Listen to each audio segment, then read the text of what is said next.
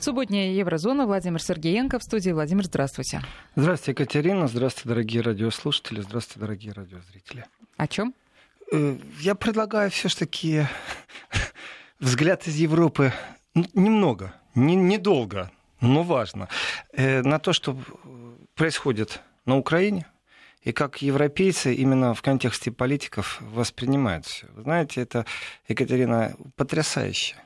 Впервые я слышу открытым текстом, что дебаты свелись к популистическим лозунгам.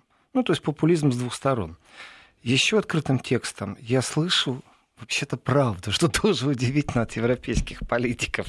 И именно в контексте, мне кажется, все происходит осознание, в контексте осознания того, что э, Зеленский может стать будущим партнером по переговорам с Евросоюзом. И эта реальность, она медленно-медленно доходит до европейских чиновников, до европейских депутатов и э, до экспертов. И в этом жанре появились новые нотки в жанре политических спекуляций теперь есть такой здравый пессимизм. А оказывается, Европа не готова к тому, что может кто-то сменить Порошенко.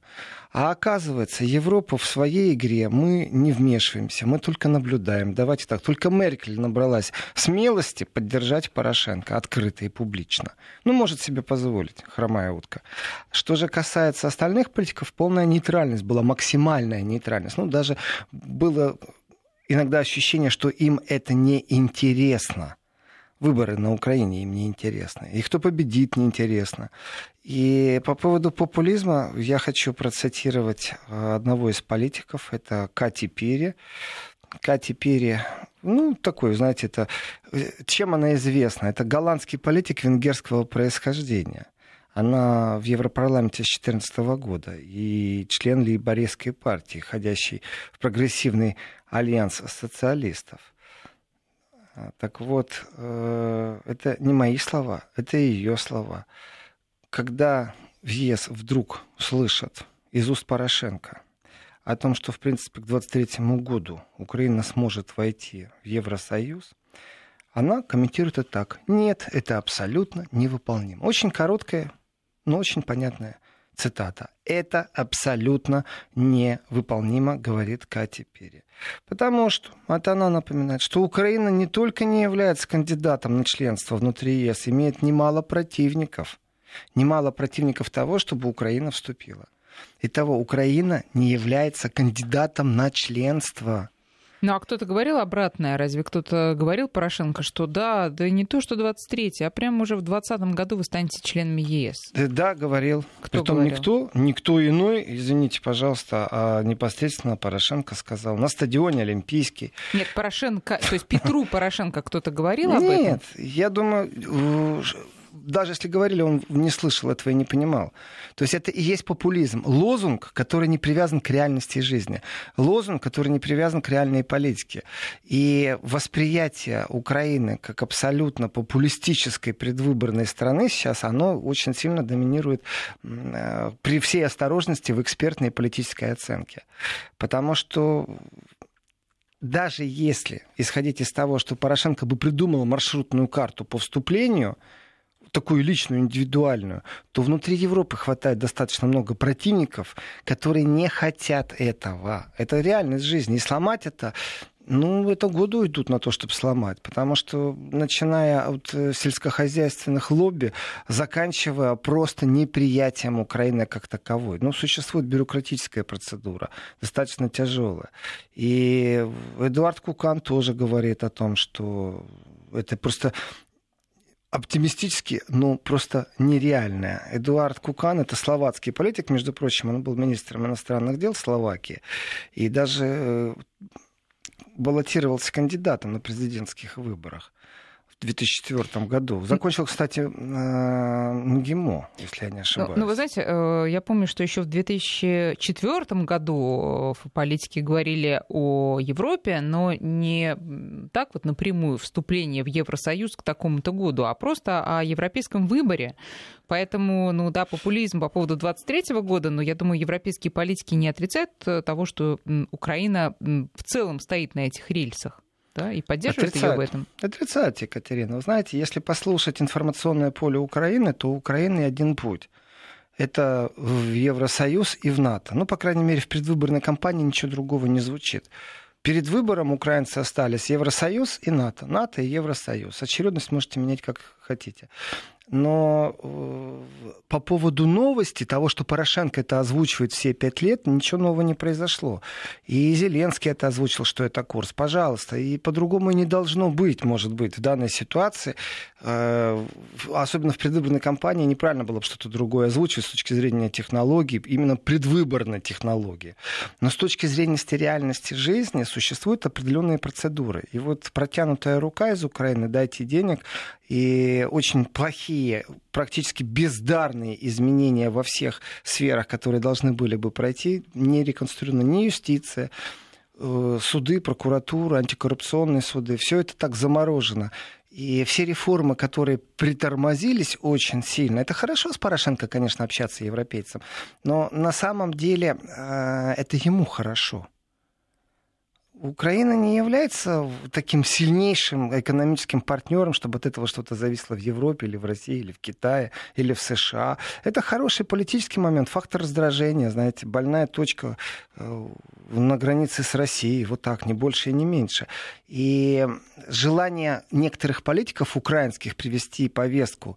Одно дело говорить украинскому народу, мы идем в Европу, да, и совсем другое прийти навстречу с европейскими политиками сказать, мы идем в Европу. Европейские политики скажут, ну да, а как вы собираетесь это делать? Вы не соответствуете стандартам, элементарнейшим стандартам. Существует огромное количество вещей, которые нужно изменить в стране, прежде чем вам вообще дадут не понятие членства, а кандидатство членства.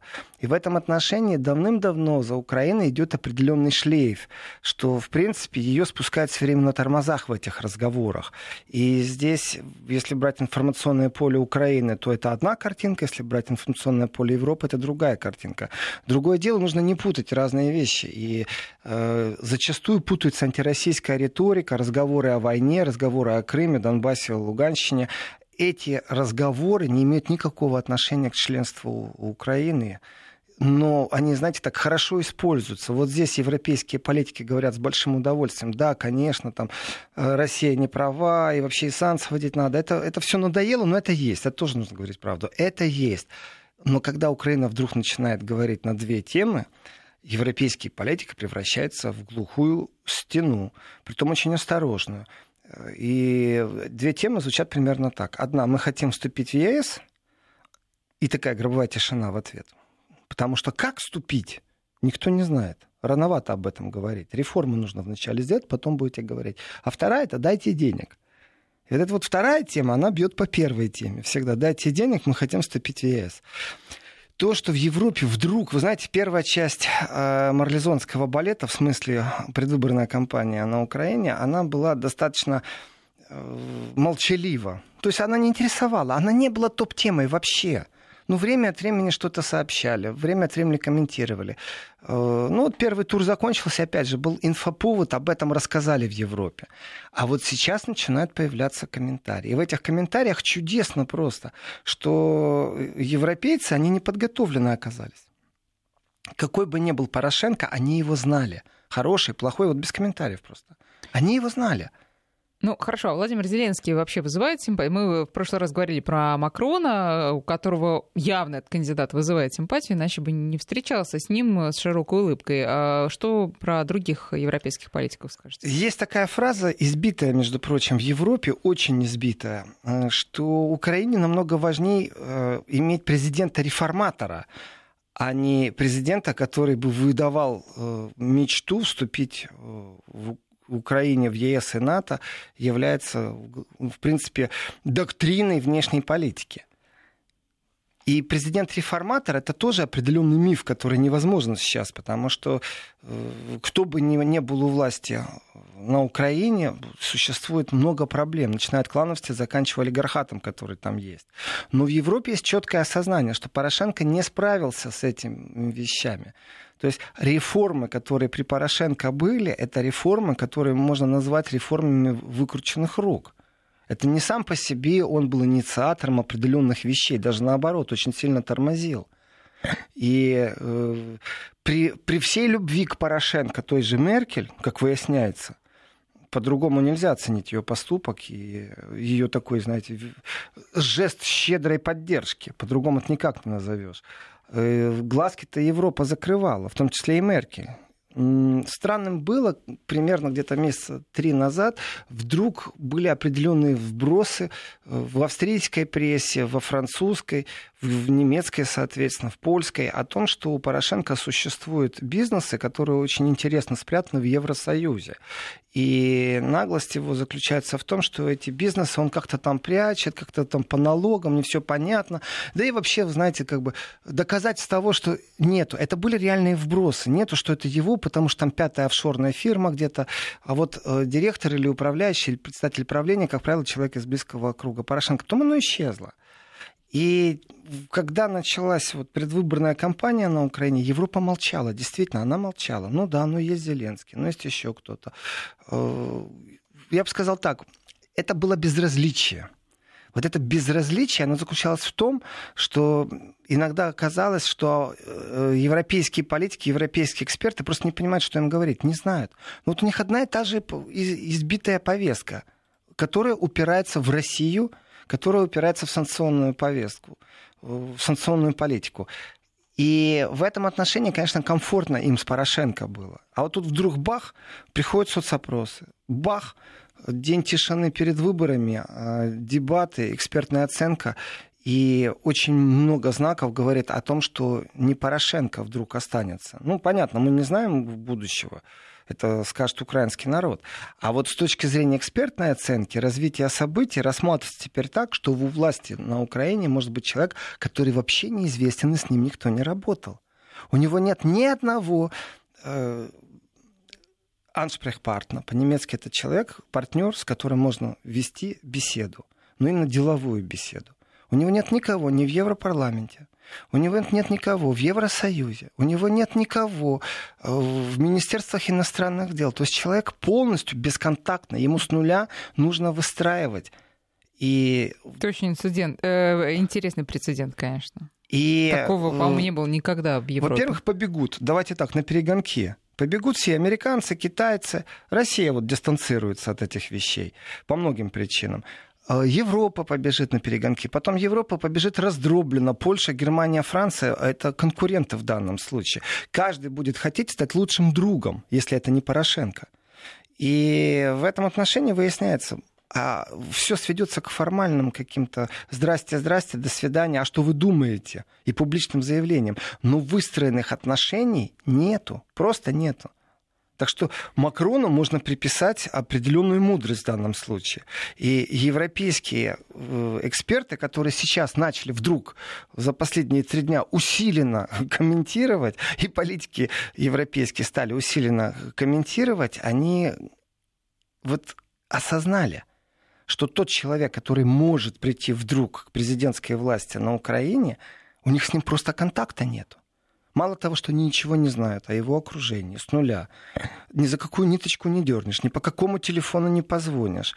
Э, вообще непонятно, что он будет делать и как он хочет жить даже претензии, вот вдруг ни с того ни с сего, звучат претензии, что непонятно, как э, будет выстраивать он внешнюю политику. Ну, а бывали вот такие случаи уже, не припомните, в Европе? Я не помню. Я... Чтобы полностью неизвестный человек, при том э, из конфликтной зоны, которая привела Европу к тому, что она находится под российскими санкциями, давайте по-другому формулировать вопрос, то такого, конечно, не было. Это впервые.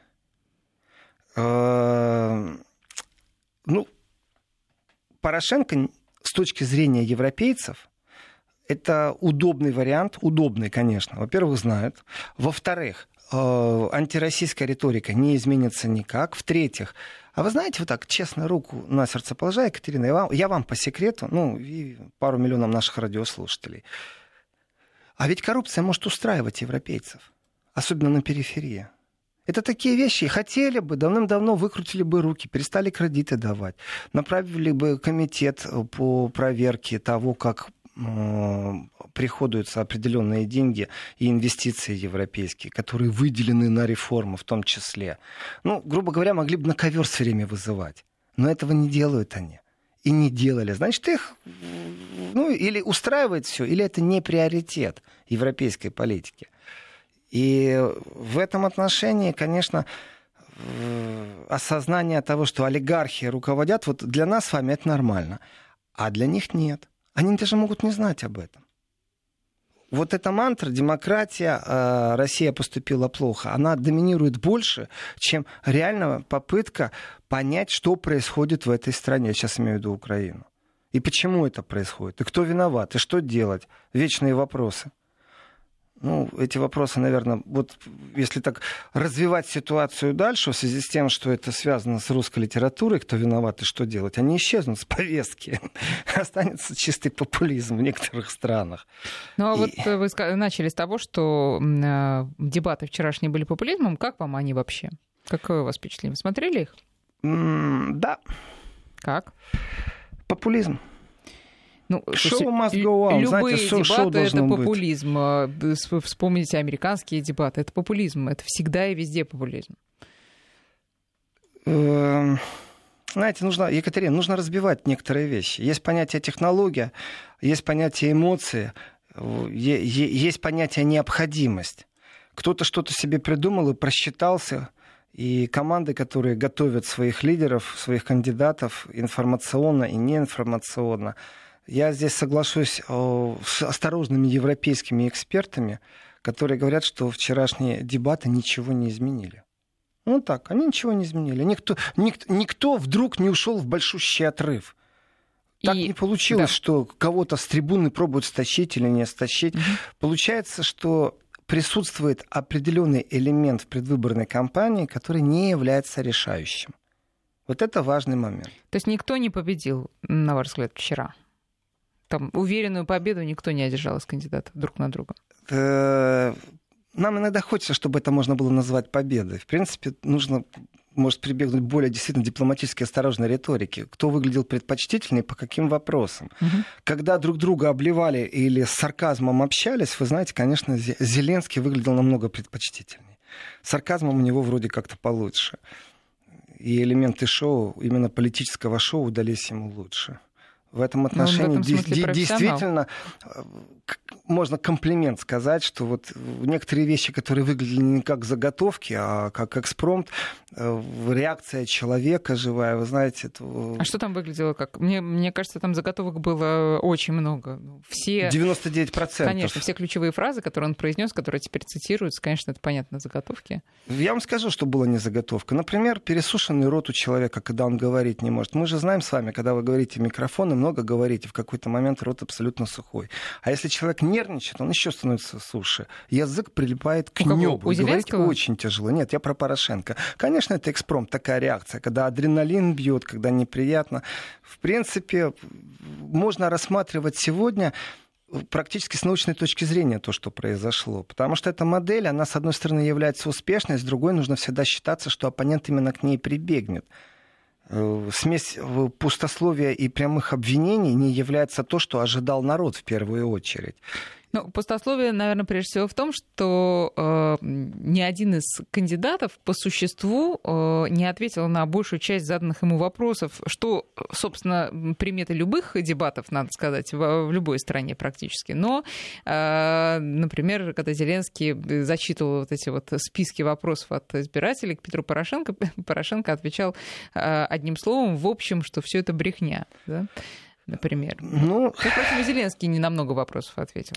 В этом отношении я действительно опираюсь, притом спокойно опираюсь на позицию европейских тоже наблюдателей, аналитиков, экспертов, политиков. Восприятие того, что произошло вчера, сводится к очень простому, что э, элементы шоу не несут в себе абсолютно никакой конструктивной нагрузки если вы возьмете любого профессионала-оратора и дадите ему э, на равных общаться с любым другим, поставьте папу римского на место любого из этих э, кандидатов, и э, картинка не изменится. Поставьте премьер-министра Японии, поставьте Трампа, любого человека поставьте. Все то же самое, все те же самые слова, заготовки, болванки можно вот смело произносить. И ну, знаете, обвинение в том, что кто-то не хочет идти в армию, когда вся страна смотрит, когда смотрят все соседи, давайте так. Я думаю, что после Украины самая большая квота тех, кто смотрел, тех, кто сопереживал, это, конечно, Россия. И на третьем месте, конечно, Европа. После этого заканчивается. Ну, у Латинской Америки свои проблемы. А в Европе смотрели, вы думаете, да, не русскоязычные? В Европе, ну, трансляции не было языковой. Вот здесь большая проблема с тем, что не додумались организаторы ознакомить Евросоюз с тем, как они хотят вступить в Евросоюз, например, с подстрочником. Нужно было включить э, синхронный перевод запустить по Евроньюз тем же, ну, чтобы где-то в интернете был синхронный перевод мгновенный. И анонсировать это, это не так трудно, вы знаете, сделать рассылку всем парламентским домам в Европе, в Европарламенту. Это просто нужно было бы сделать, было бы желание.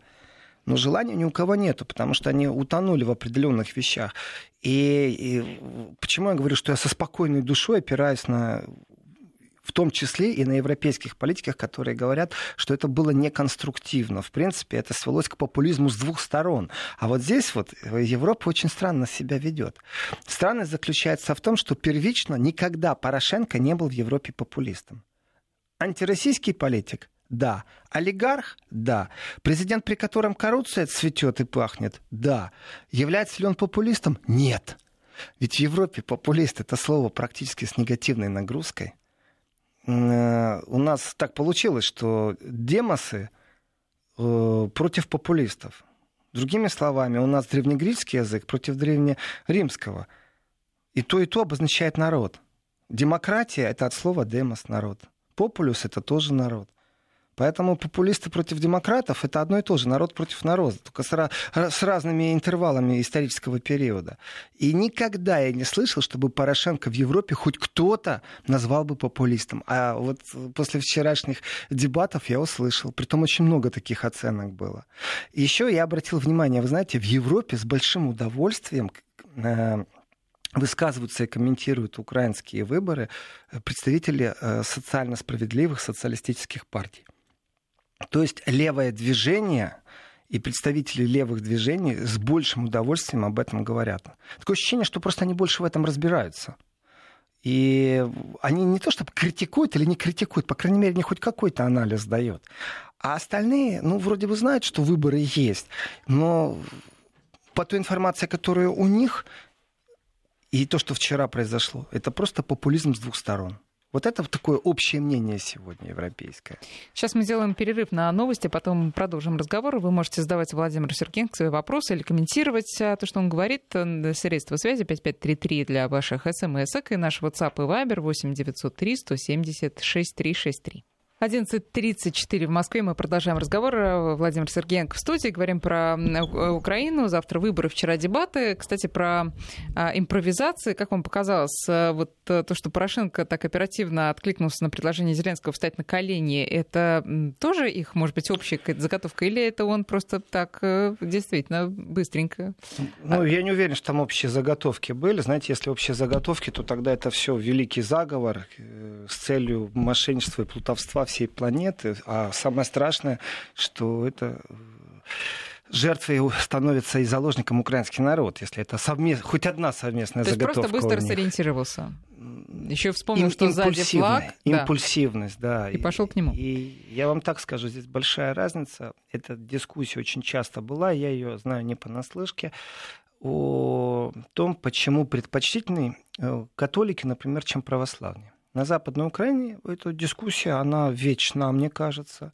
И пару сотен лет она вспыхивает, когда в этом есть нужда и необходимость у ультранационалистов. И э, есть такой момент вот в каждой церкви, когда э, по-разному происходит контакт между прихожанами и э, тем, кто находится в сане, тем, кто носит форму, скажем так. И разница в чем? Один стоит спиной к алтарю, но лицом к народу, а другой стоит э, лицом к алтарю, спиной к народу. Знаете, в чем разница? Ну, по вот этой легенде, это спекуляция, но тем не менее об этом часто говорят. Это доморощенные э, версии, которые очень популярны в народе, поэтому с ними считаться надо. В одном случае человек вместе с народом обращается к Богу, в другом случае он от имени Бога обращается к народу. Вот это Кому две... что больше нравится. Вот это большая, большая разница, и в дискуссиях вот кто как, это, знаете, наша церковь лучше, нет, наша церковь лучше, особенно когда пошли первые церковные войны и отнимали первые церковные дома, церкви отнимали. Я сейчас говорю о Западной Украине, когда только вот распался Советский Союз, и все это происходило. Эти дискуссии были особенно сильны, и когда ты слышишь там 15-20 лет спустя то же самое, оно неинтересно, ты понимаешь, откуда ноги растут. Так вот в этом отношении Э, вчера первое, что я подумал о том, что один повернулся к народу спиной, от имени народа, он говорит, взял на себя функцию, а второй продемонстрировал народу, что он может.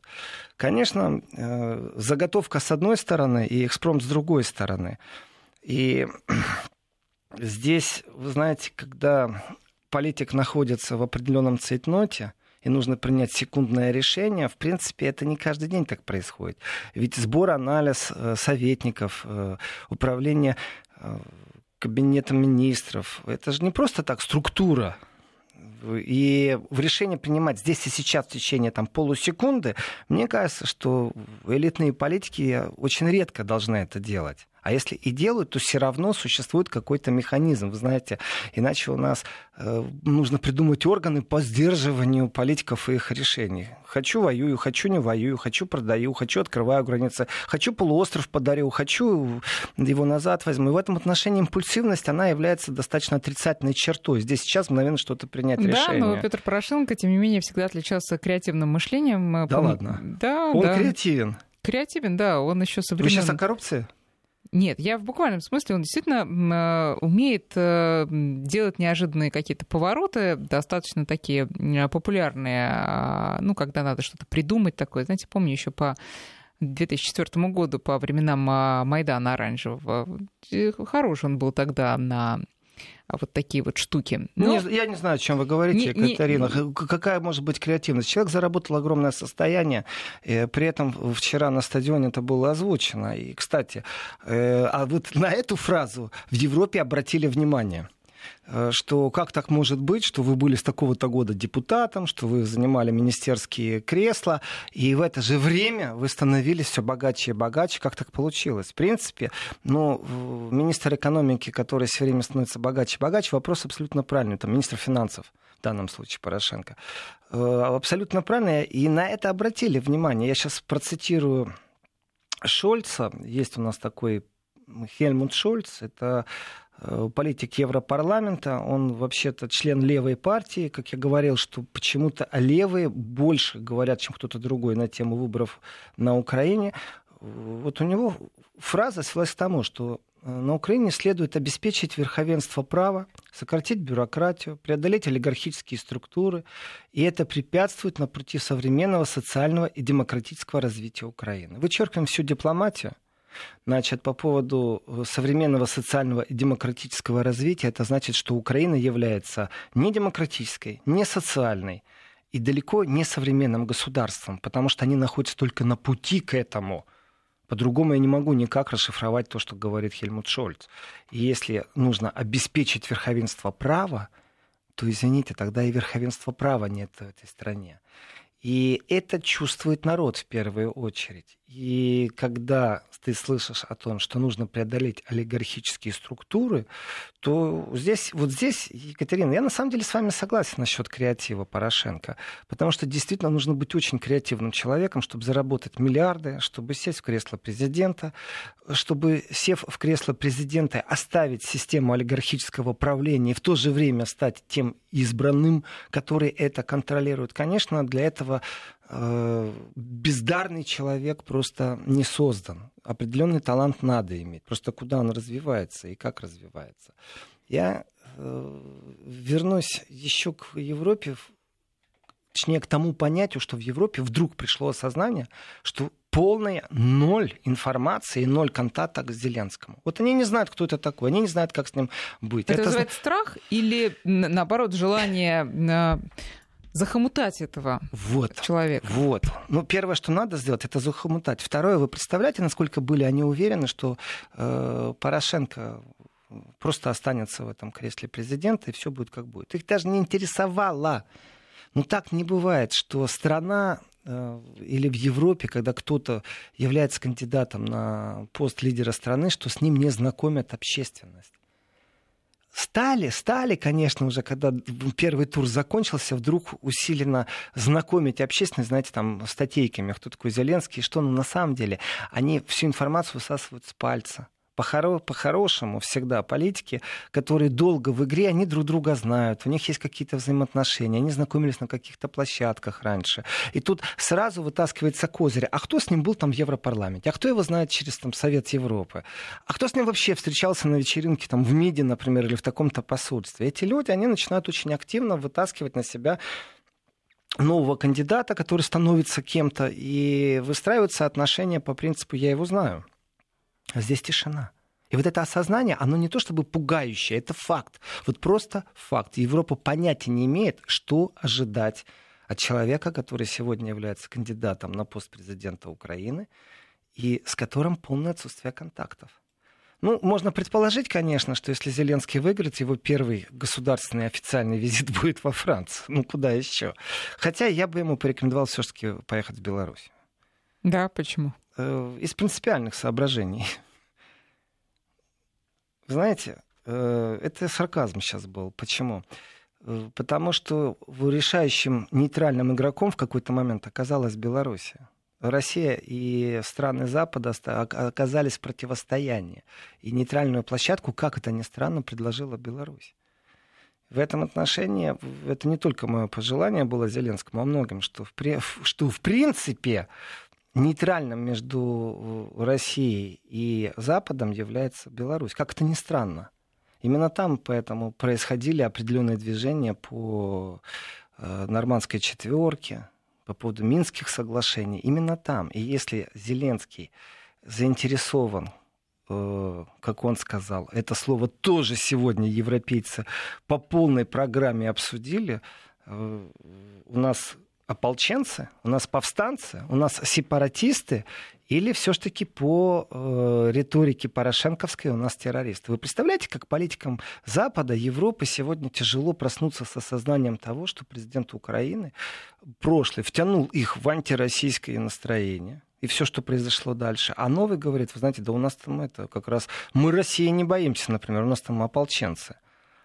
Это все мысли, которые нужно проговаривать, оговаривать и даже вслух. А вот что касается Минских соглашений, если действительно важен мир, то э, Минские соглашения нужно как-то все-таки интенсивировать. И интенсивность, с которой разницы нету. Порошенко начнет ей заниматься, или там Зеленский, или парламент Украины. Потому что даже Меркель, которая оказала предпочтение Порошенко, которая не постеснялась ему оказать ярко выраженную поддержку, даже она говорит, что ничего нету, кроме Минских соглашений. Поэтому, чтобы активировать и дать новое дыхание, свежее дыхание Минским соглашениям, поэтому я говорю, уж лучше в Минск, чем куда-то в Париж. Это более важно. И для Украины, и для украинского народа притом и того, который сегодня частью украинцами не признается как украинский народ. Я о Донбассе и Луганск. Сейчас э, очень короткая э, пауза. Напоминаю, наш координат 5533 для ваших смс 903 176 363 WhatsApp и Viber. Вести ФМ.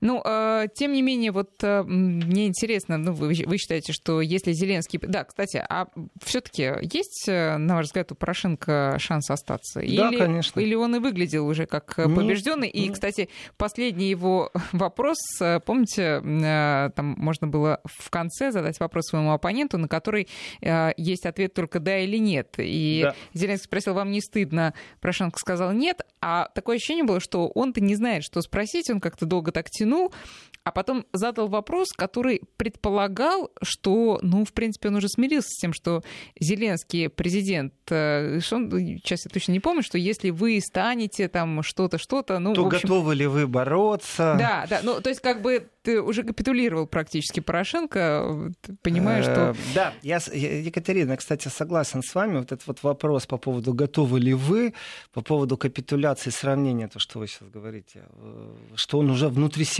согласился с тем, что Зеленский, очищение от этого вопроса было такое.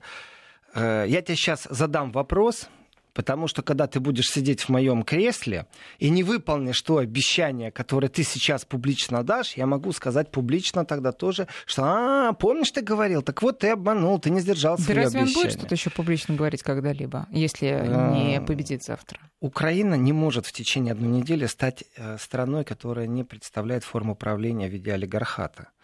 Э, это определенная работа. Э, деприватизация, например, СМИ – Э, с определенным разрубанием монопольных единиц. Это практически невозможно сделать сейчас. И национализация тоже невозможна СМИ. В этом отношении так и останется все олигархатом. Сделать, представьте себе, что у вас есть ваш бизнес. И в том числе в вашем холдинге существует информационное пространство, которое вы же контролируете, курируете.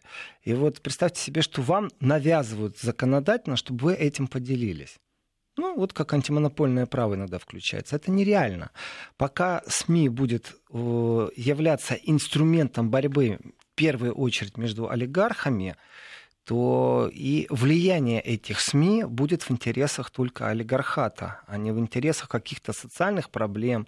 Вот здесь вот практически нет прямых инвестиций э, в то, чтобы создать гражданское общество. Это то, чем Европа так сильно хвалится, что она поддерживает гражданские э, движения, создает э, именно крепкие общества. Миф, неправда. Была бы это правда, за пять лет на территории Украины мы бы увидели очень твердое, сильное гражданское общество, а не вот кудахтанье, при том, что, опять же, хочется э, экспертов и политиков э, процитировать из Европы. В данном случае это есть один фонд, который занимался э, опросами, подготовкой аналитических документов, в, пред, в предвыборности, скажем так, украинской в предвыборности. И в том числе, когда вдруг пошла информация, что есть большие шансы, что Порошенко больше не будет, то есть это вот э, растерянность появилась определенная э, на Западе, в данном случае в Европе, то появилось мнение, что перспективы Украины, которые сегодня кажутся мрачными, это цитата, и люди сильно разочарованы, но, думаю, лет через 10 будет далеко впереди своих соседей. Вот такие у них мысли, понимаете? То есть я думаю, лет через 10. Да лет через 10 думать не надо будет вам, уважаемый э, Франдештайн между прочим.